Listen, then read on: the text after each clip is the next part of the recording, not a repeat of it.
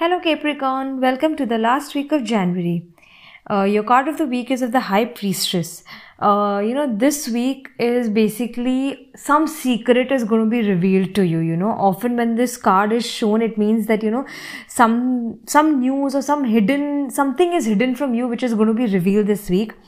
Uh, this is uh, basically uh, an important card for a male that some female influence is going to be this week for it. And if it's a female then you know your mother or someone who's like the head of the family a female is going to help you this week. Uh, this card shows a mystic ability you know. So this week you need to uh, rely on your intuition and you know if you're having any problem go deep into your memories what you've done in past and try to correct it this week